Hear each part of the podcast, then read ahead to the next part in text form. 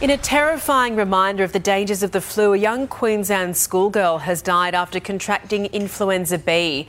Let's get live to Liam Bland on the Gold Coast for us. Liam, it's the second flu fatality in just days. Yes, Eddie, it's simply devastating. 11 year old Emma Schwab was taken to the Noosa Hospital's emergency department last week after she contracted influenza B. She was discharged the following day, but paramedics returned to the family's home after she took a turn for the worse. She was taken to Sunshine Coast University Hospital, where tragically she couldn't be saved. At the weekend, another young girl, a teenager from the New South Wales Central Coast, also died from the, uh, the from the flu.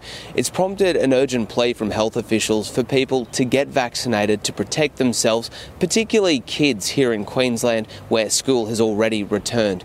The Sunshine State has the highest number of flu cases in the country, and the majority of those cases are for kids aged between 5 and 9. Uh, it's believed more than 100 Aussies have died from the flu so far this year. Thank you so much, Liam.